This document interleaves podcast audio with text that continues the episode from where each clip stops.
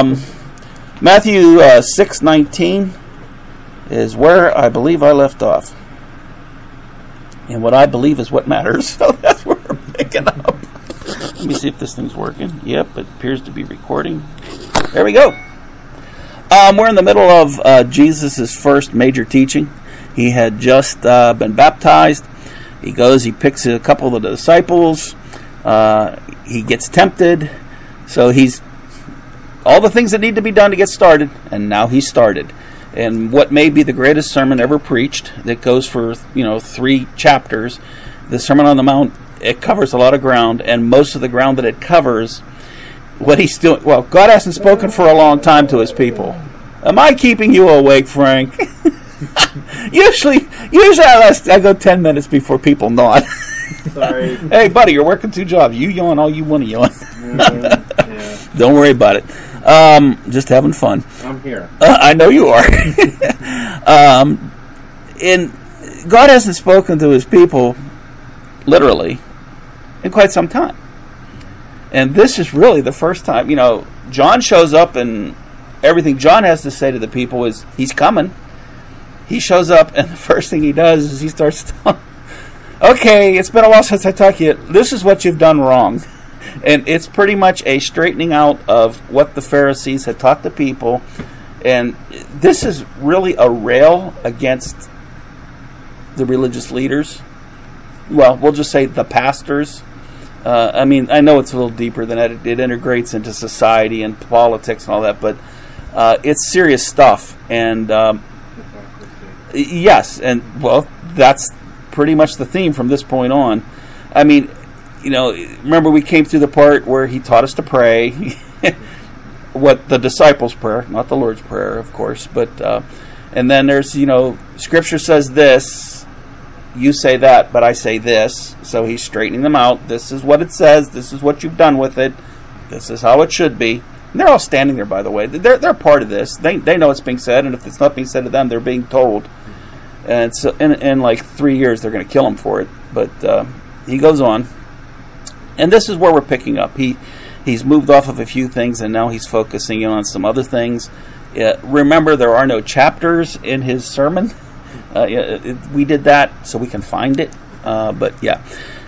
So Jesus moves on from uh, what was 18. Uh, I got so many notes; it may take me a while to get back to 18. I just like to pick up where we left. Uh, oh, he's finishing up with uh, prayer, fasting, and giving tithes. And what he's basically saying is, you guys have been doing that all wrong. This is how you should do it. Whenever you fast, do not put on a gloomy face, as the hypocrites do. And I'm assuming he turns his gaze to the scribes and the Pharisees. Uh, for they neglect their appearance so that they will be noticed by men when they're fasting. Truly, I say to you, they have their reward in full. There's a whole different sermon on reward and punishment, but we we'll, we'll move on past that. But when you fast, anoint your head. Uh, okay. Do not. Then he changes uh, direction a little bit. He changes the tack. Do not store up for yourselves treasures on earth.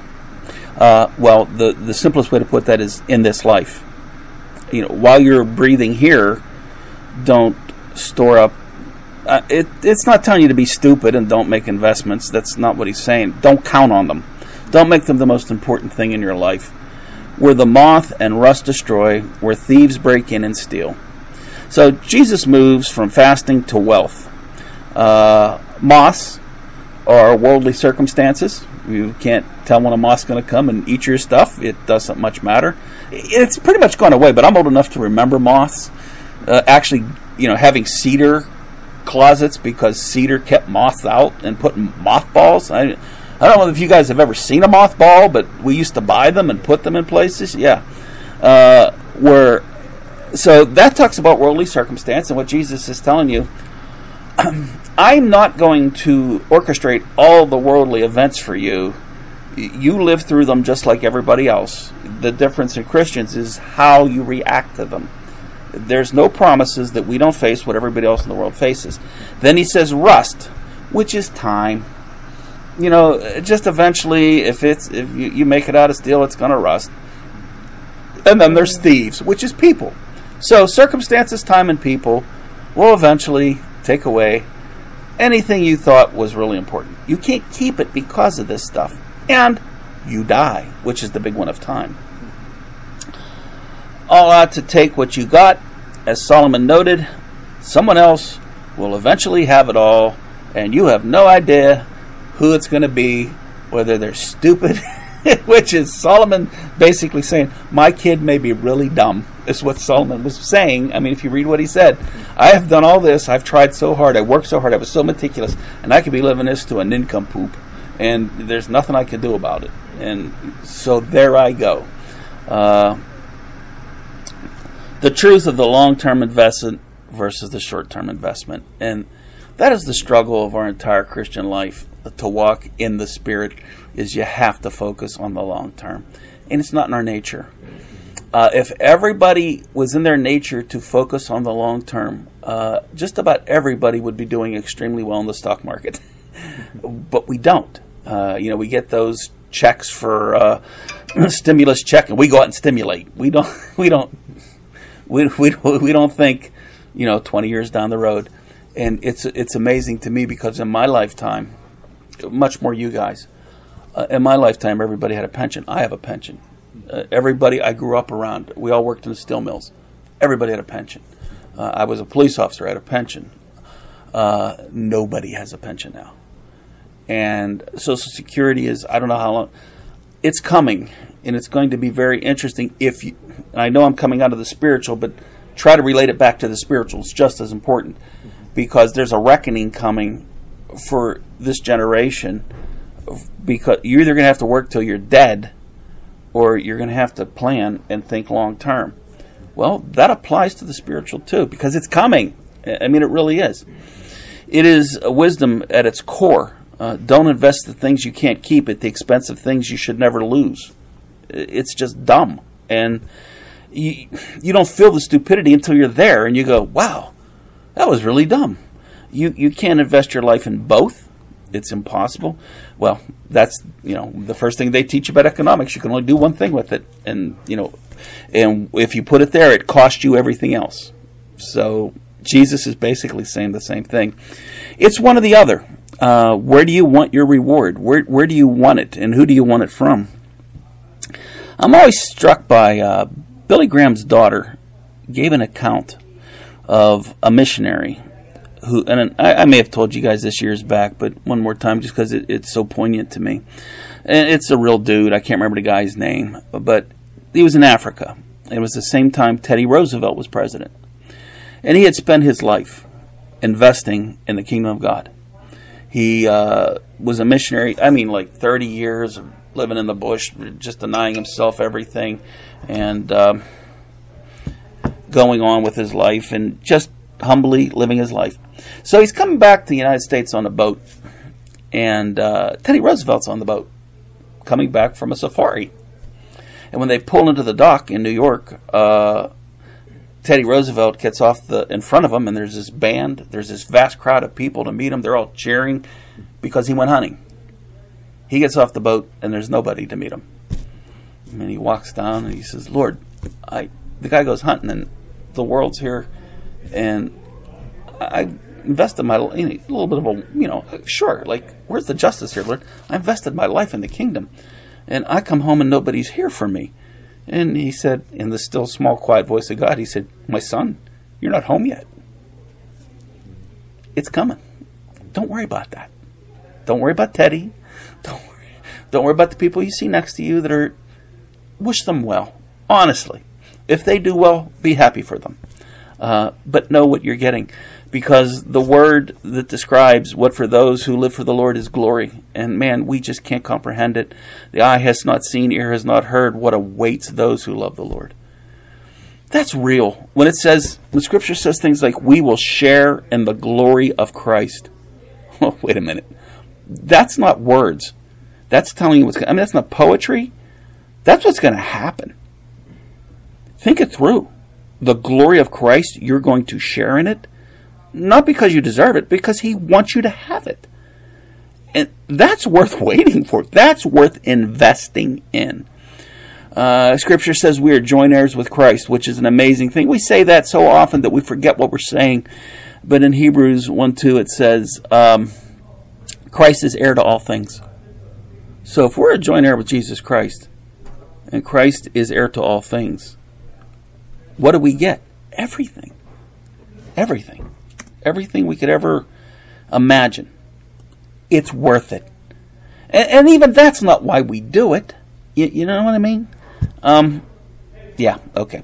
Uh, some scriptures that go, coincide with this Proverbs 23 4 through 5.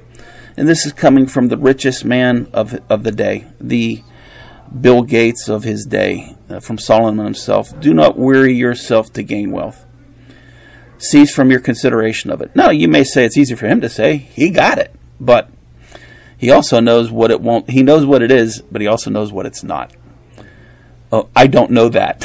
I can't tell you what being rich is not. I, I, I don't have the wisdom to tell you that. Uh, when you set your eyes on it, it's gone. For wealth certainly makes itself wings like an eagle that flies towards the heaven.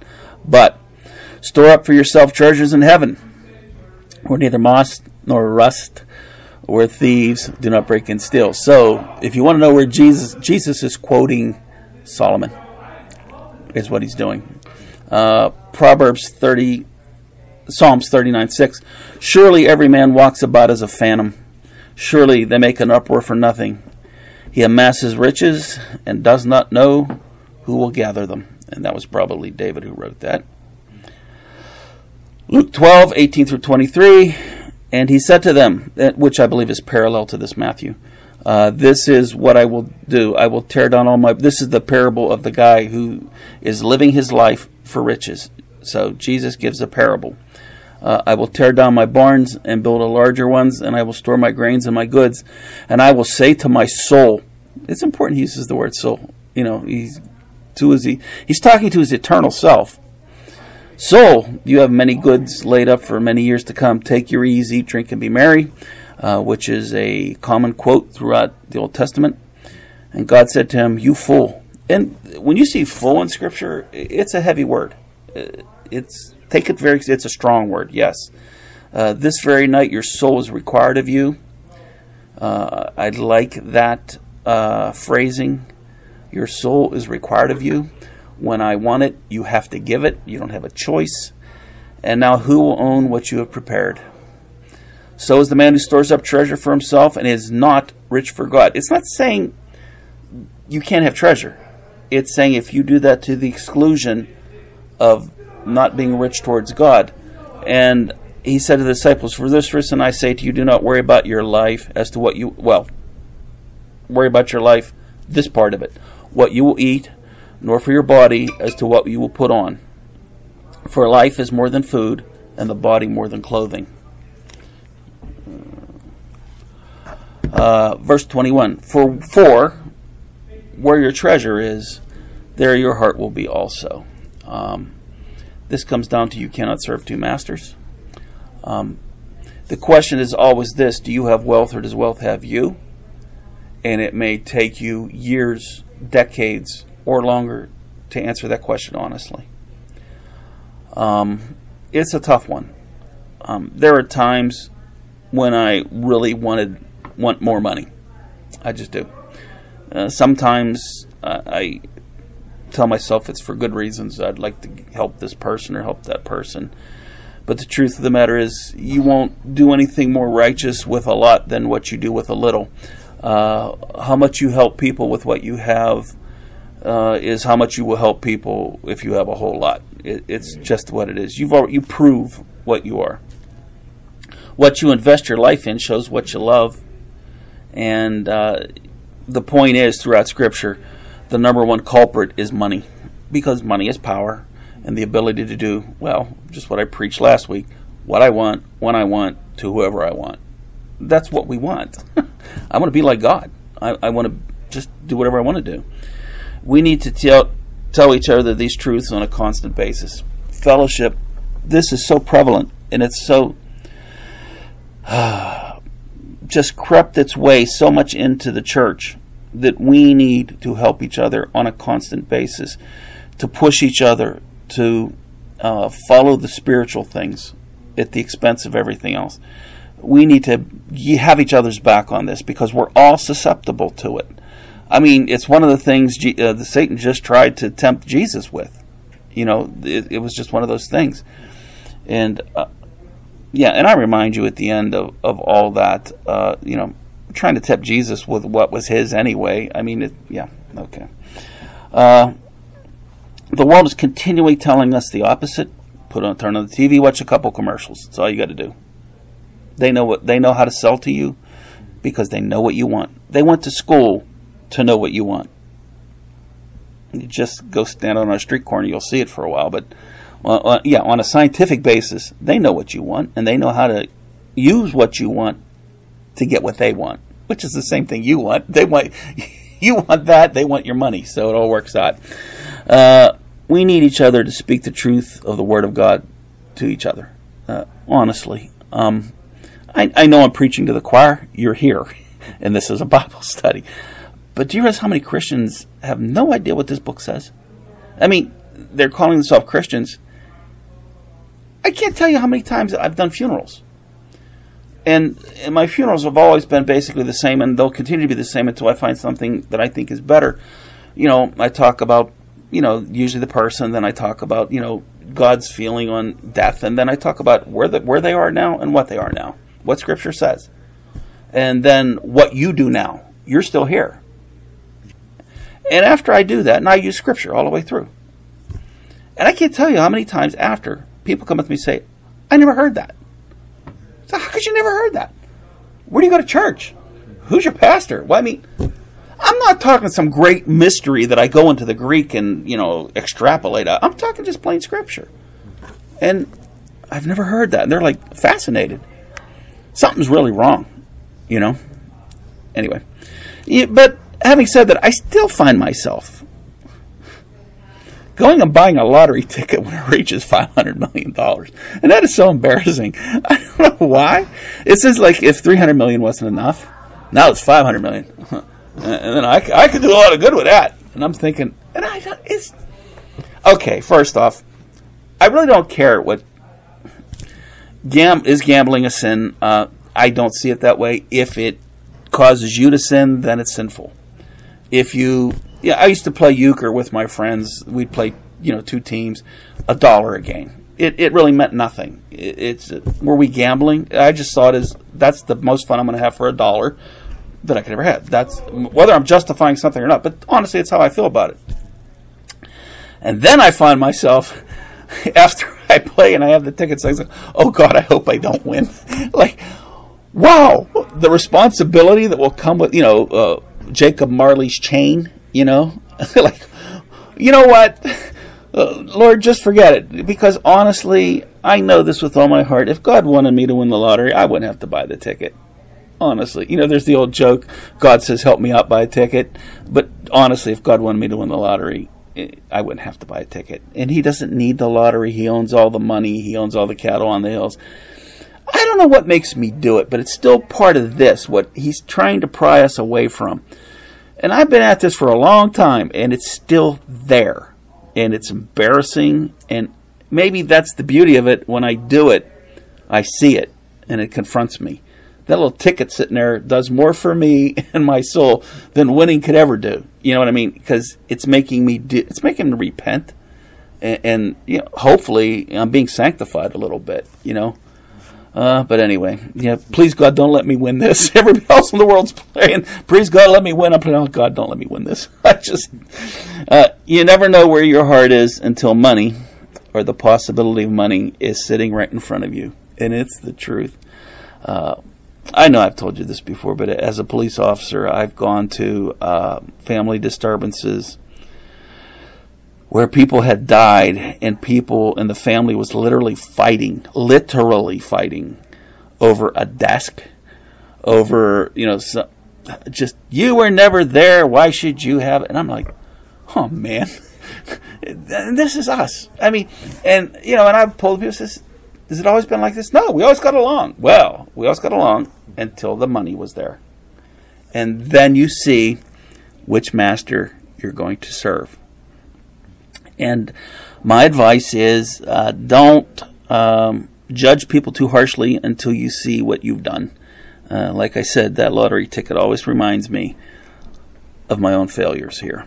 Uh, like I said, uh, what you do with little, you will do with much. Generosity is measured by cost, not by amount. What did it cost you to do it? Uh, the percentage. And of course, the widow's mite. Uh, I'm sure you guys all know that one. Jesus, uh, it, the fact that everybody was standing there watching who was putting how much in tells you something about what had happened and what it had become. I mean, there was crowds going, ooh, ooh, you know, and this poor little, and they probably made her wait, you know, probably, and everybody else just turned away when she came because it was like, ah, there's nothing to see here. But Jesus watched her, and he says, yeah, more than anybody, and he meant it. That that's not hypothetical. In the kingdom of heaven, you know, it went up. That's all I could tell you. Then he says, after talking about wealth, the eye is the lamp of the body, the things you want. So then, if your eye is clear, your whole body will be full of light. Uh, what you're looking at it's not so much what you're seeing, but what you're looking at is what determines this. We control whether our eye is clear or cloudy. Th- this isn't, you were born with cloudy eyes. We're all born with a little bit of cloudy eyes, and we learn Jesus clears them, and you have your choice. You know, I've heard this said so many ways. My favorite is there's two dogs, the white one and the black one, and the one that wins is the one you say sick 'em to. The others say the one you feed, but the one you want to win wins. Uh, and so what you want to let in is what gets let in. Uh, we and I am by no means am I um, saying that we've all had equal experiences.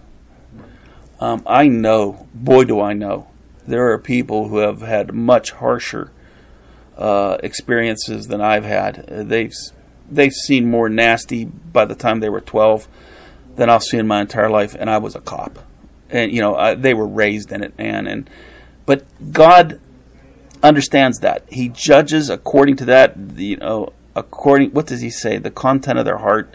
Um, and I try very hard not to judge people. I try to see it as God sees it. You know, um, because I've seen people who were amazingly better than they should have been, and I've seen people who were amazingly worse than they should have been, considering their circumstances and what I knew about them. Um, we see what we look for, and we see what we want to see. What attracts our eyes defines you as light or dark. He says, but if your eye is bad, and once again, uh, we're born with bad eyes. Uh, it, sin is our nature.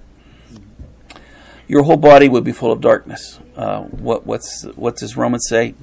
All of us are desperately wicked. Quoting the Old Testament. Man, that's a harsh phrase. Desperately wicked. Of course, that is balanced by all of us being desperately valuable even the most desperately of the desperately wicked is desperately valuable. And a lot of our life is trying to come to terms and understand that that's not just me, that's everybody. And I have to view everybody that way. He, he demands it. Uh, if then the light that is in you is darkness, how great is the darkness? In other words, what he's saying is, uh, it, you're born that way, but if you keep looking to it, man, it gets bad. It gets bad. Uh, look to where you're going, not to where you're traveling through. That is, honest to goodness, uh, this goes back to what he was saying about uh, your treasures up there. Look to where you're going because everywhere you look in the world, it ain't pretty. Uh, Satan knows exactly, uh, number one, uh, he can't make you sin. He uses what is in you. He knows what you are because we're like him. It's pride is pride. It has never changed. He could smell it from a mile away. He knows it. He knows what to offer. And um, so if you're looking at the world as you're going and not looking ahead, uh, it will be darkness because that's all there is. There's nothing temporal that is worth the value of the eternal or the value or valuable enough to distract us from the glory on the other side of the river. Uh, looking to the other on well, the old hymn on Jordan's stormy banks I stand and cast a wishful eye to Canaan's fairy happy land to what where my possessions lie to what truly valuable what matters to me and the older I get the more that happens. Uh, not just, I mean, literally. I mean, my parents are over there now. A lot of people I loved, a lot of people from this church that I loved. They're over there now. And now, when I glance across the river, that raging tide doesn't scare me. I because I, I don't see that anymore. I see that Canaan's fair and happy land, and the more I look there, the less I'm looking here, and the more I look here, the more scary that raging tide is. You know what I mean? The last verse of that, which is almost never published, says, uh, "Looking over there, fearless, I would launch away." What a beautiful phrase, and we never sing that part. It's not in the hymnals. That last fearless. I used that at my mother's funeral when she died from cancer because she did she just got on the dock and pushed, you know, and just wee, you know. But it's the truth. If it doesn't last forever, here's the absolute truth, a reality of life. If it doesn't last forever, it's not real. It's not real. Uh, the the only importance temporal things have, and the word is things, uh, is their impact on our eternal re- reality. The only reason the temporal things matter is if they had an influence on what happens to me in eternity, reward and punishment. I give them importance by stop looking there and starting looking there. I did that. They don't have any importance of their own. It's what I do, what I choose to do when I see these things. How we allow things that will not be remembered to affect us forever. Once again, long term, short term. We're just dumb. We're just dumb we want it now. It, it well, we go all the way back to Adam and Eve and see. I want it now, because let me remind you that what we reached for when we said, you know, I, I want to be like God. You will be like God, and we reach for it, and we try to steal it. I want you to realize that in the end, God gives it to you. When you see Him as He is, you will be like Him. So, the thing we try to steal, grace gives to us. And it's being conformed to the image of God. Do you know what that means? I mean, do you grasp that? We're getting it, but you can't do it that way. You can't do it. And the whole book and this whole life is to teach you that. It's the grace of God. You don't deserve it. You didn't. You can't earn it. You can't take it. He's God, I'm not. So that when you see him as he is and become like him, you will be able to serve him. You will be able to take all the glory, all the power, all the authority that he wants to give his people, his children. Uh, join heir with Christ. All that you'll be able to have without anything having you. Without it destroying you like it did Lucifer. That little account about Lucifer is in there for a reason because all the things that we're going to get, most of them he was given, and it destroyed him. Well, God is removing the pride before he gives it. This is he knows exactly what he's doing. He knows exact this life is a mechanism for God to get what he wants. What does God want? Children to love and bless. He's love. Love needs, desires something to give it to. And he has created a system to get what he wants. What does he want? You. All this is so that he could have you. Proverbs 4 25 through 27. Let's look, uh, let your eye look directly ahead. Let your gaze be fixed, straight in the front. Watch the path of your feet, and all your ways will be established. Do not turn to the right nor to the left. Turn your foot from evil. Look ahead, walk ahead, and don't be distracted. Because there's a whole world out there trying to distract you. Isaiah 5:20. It's a choice. Woe to those who call evil good and good evil, who substitute darkness for light and light for darkness, who submit bitter for sweet and sweet for bitter, who make the choice uh, to pursue the, the poison instead of the cure. Uh, then he says, No one can serve two masters. Verse 24.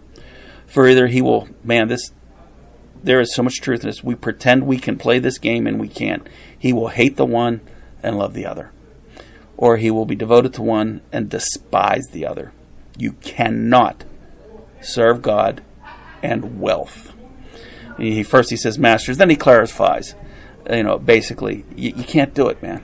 And it's not just us. This has been happening since time it began, and um, they're not compatible at all.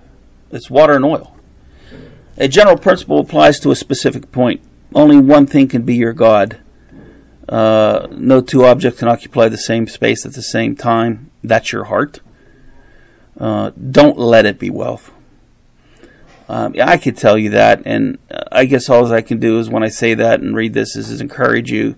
So when you face that battle uh, the next time, and you will, because the world is just constantly throwing it at you, there will be at least a voice saying it, you know, encouraging you to do the do the right thing. It's one of the great temptations. Nothing wrong with having it or working for it, but not at the expense of righteousness and of God's opinion of you. There will come a time when they will conflict, and you will abandon one for the other. You will either sin to get it, or you will give it up to stay righteous. It'll happen. It it will happen. And I'm telling you, you're going to fail. And you will learn from failing that it wasn't worth it. And the next time it comes, maybe you'll do it a little bit better. That's how it works. Where am I at here? You get an idea. Oh boy. Somebody talks too much. Mark 10, 17 through 25. As he was sitting out on a journey, a man ran up to him and knelt before him and asked him, Good teacher, what shall I do to inherit eternal life? And Jesus said to him, and boy, I love, boy, this is, I'm, we're going to go over on this one. Why do you call me good? No one is good except God alone. Okay, now that's fascinating because Jesus is God. So what's he saying? I mean, we reread it really fast, so we don't have to think about it, and we go on to another part that we understand, and we just pretend like we understood it, and then we go on. Uh, it says, You know the commandments, and Jesus answers the young man Do not murder, do not commit adultery, do not steal, do not bear false witness. Jesus rails them off. Uh, do not defraud, honor your father and mother, etc. And he said to him, Teacher, I've kept all these things from my youth up. Looking at him, Jesus felt a love for him and said to him, and I love that little phrase, Jesus felt a love for him like his heart. Oh, dude, you know, I want you here. Uh, one thing you lack go and sell your possessions and give to the poor, and you will have treasure in heaven, and come follow me. At these words he was saddened, and he went away grieving, for he was the one who owned much property. Jesus looked around, said to the disciples, How hard it will be for those who are wealthy to enter the kingdom of God. His disciples were amazed at his words. But Jesus answered and said again, Children, how hard it is to enter the, uh, is for them to enter the kingdom of God. It's easier for the camel to go through the eye of the needle than for a rich man to enter the kingdom of God. Um, going back to what he just said, uh, we're going to choose one or the other. This kid made it that far, man. He he really wanted to know it. He really wanted to be. He was taken by Jesus. Everything Jesus was saying drew him to him to come have a personal convers to come have a conversation with Jesus Christ. Isn't that where we all need to come? That moment, you know, come into my life. And Jesus said, "Come into mine." Uh, what's it going to cost me? Everything. That's the same deal that it's never been a different deal for anybody. You give me everything that you have, I'll give you everything I have. And we say no because we're stupid. We don't, you know, our, I can see what I have right now. I, I know you have stuff, but I ain't going to get that for a while. But I have this in my hand now. Okay, I need to address the why do you call me good? I, I know it's two separate things, but I can't just read past that without I gotta shut the alarm off because it's gonna go off. Yeah. Um, so much for the alarm. Um, why do you call me good? That's a fascinating statement. John 5, uh, 41 through 46, uh, just 41, it says, I do not receive glory from men. Jesus is telling him, Jesus makes a statement. Uh, I don't care what you say about me. I don't, re- what you say about me doesn't matter you calling me anything doesn't matter uh, for, as far as what I think. I mean, yes, it may mean something to you to call me. You know, when Peter said you're you're the Christ, he said, God told you that, but I didn't need to hear it. I already knew it. So there's that, and then there's this. Uh, realize who all's there, who's listening. What he's really saying, I believe, is if you're calling me good, believe that I'm God. Do you see what I'm saying? If you're saying I'm good, then who am I? I'm God. Do you believe that? And also, the scribes and Pharisees are hearing this. I honestly believe that's what he's saying. Um, the pulpit commentary, uh, many of the commentaries, there's a whole lot on this, but it, it's struck. It said it the best way that better, better than I could. He seems to say to him, "If you call me good, believe that I'm God." If you're going to go ahead and make that step and call me good, then take the next step. And for no one is good, intrinsically good, but God. God alone is essentially good, wise, powerful, and holy. So it's more of a declaration of who I am. Okay, you're calling me good. No one's good but God. Understand that. So who am I? And uh, I don't need anybody to believe that, but that's just what I came up with, and I really feel really good about it. And when you couple it with uh, John 5 uh, 41, I don't receive glory from men. I mean, it really doesn't matter what you, uh, to me, what you say to me, it doesn't add anything to me. If God says something about you, that adds something to you, without a doubt. But us saying something to Jesus, it's like, okay, thank you, you know. But it didn't really change anything. So that helped me. But of course, the point being, the eye of the needle thing. Um, I've heard that said that the gate was called the eye of the needle. There's a little hole in the wall, and it doesn't matter. You get the point. Um, it's extremely hard, and the the amazement of the disciples tells you how far spiritually the teaching had gone from where it should be. They didn't. They, they didn't understand it. I mean, I'm looking at you guys, and I, I know you all get it. These people didn't understand at all and these were the 12. I mean, these were the disciples, man. And uh, they still had to learn the basic thing that what the world says doesn't matter at all. It just doesn't matter. So I think it would be wise for us to leave off there at verse 25. Any questions, comments, criticisms, anything like that? Anything? Let me write that down. Verse 25 so that when I start back up, I'll know exactly where I left off. Boy, this is this is one powerful sermon, man. I, I, you know, I'm working on the next chapter, and I just, wow. You know, I've always said if you understand Romans, you understand Christianity. Well, if you understand the Sermon on the Mount, you understand Jesus. I guess that's the best way to put it, because man, there's a lot there. He, he, this is a sermon of sermons. All right, well, let's pray. Father, we come before you. We thank you for your word. And what we ask, Lord, we thank you for this fellowship and your word. Uh, and Lord, we just ask that your word find a home in our heart and changes us. Uh, that it reaches deep inside and takes the filter off our eyes so that the light comes in. And Lord, for one very good reason, so that we could be the light back out into this world and not part of the darkness. And Lord, I just ask that you watch over my brothers and sisters, that you uh, bless them, uh, and just help them glorify your name in what they think, what they do, and what they say. In Jesus' name, amen.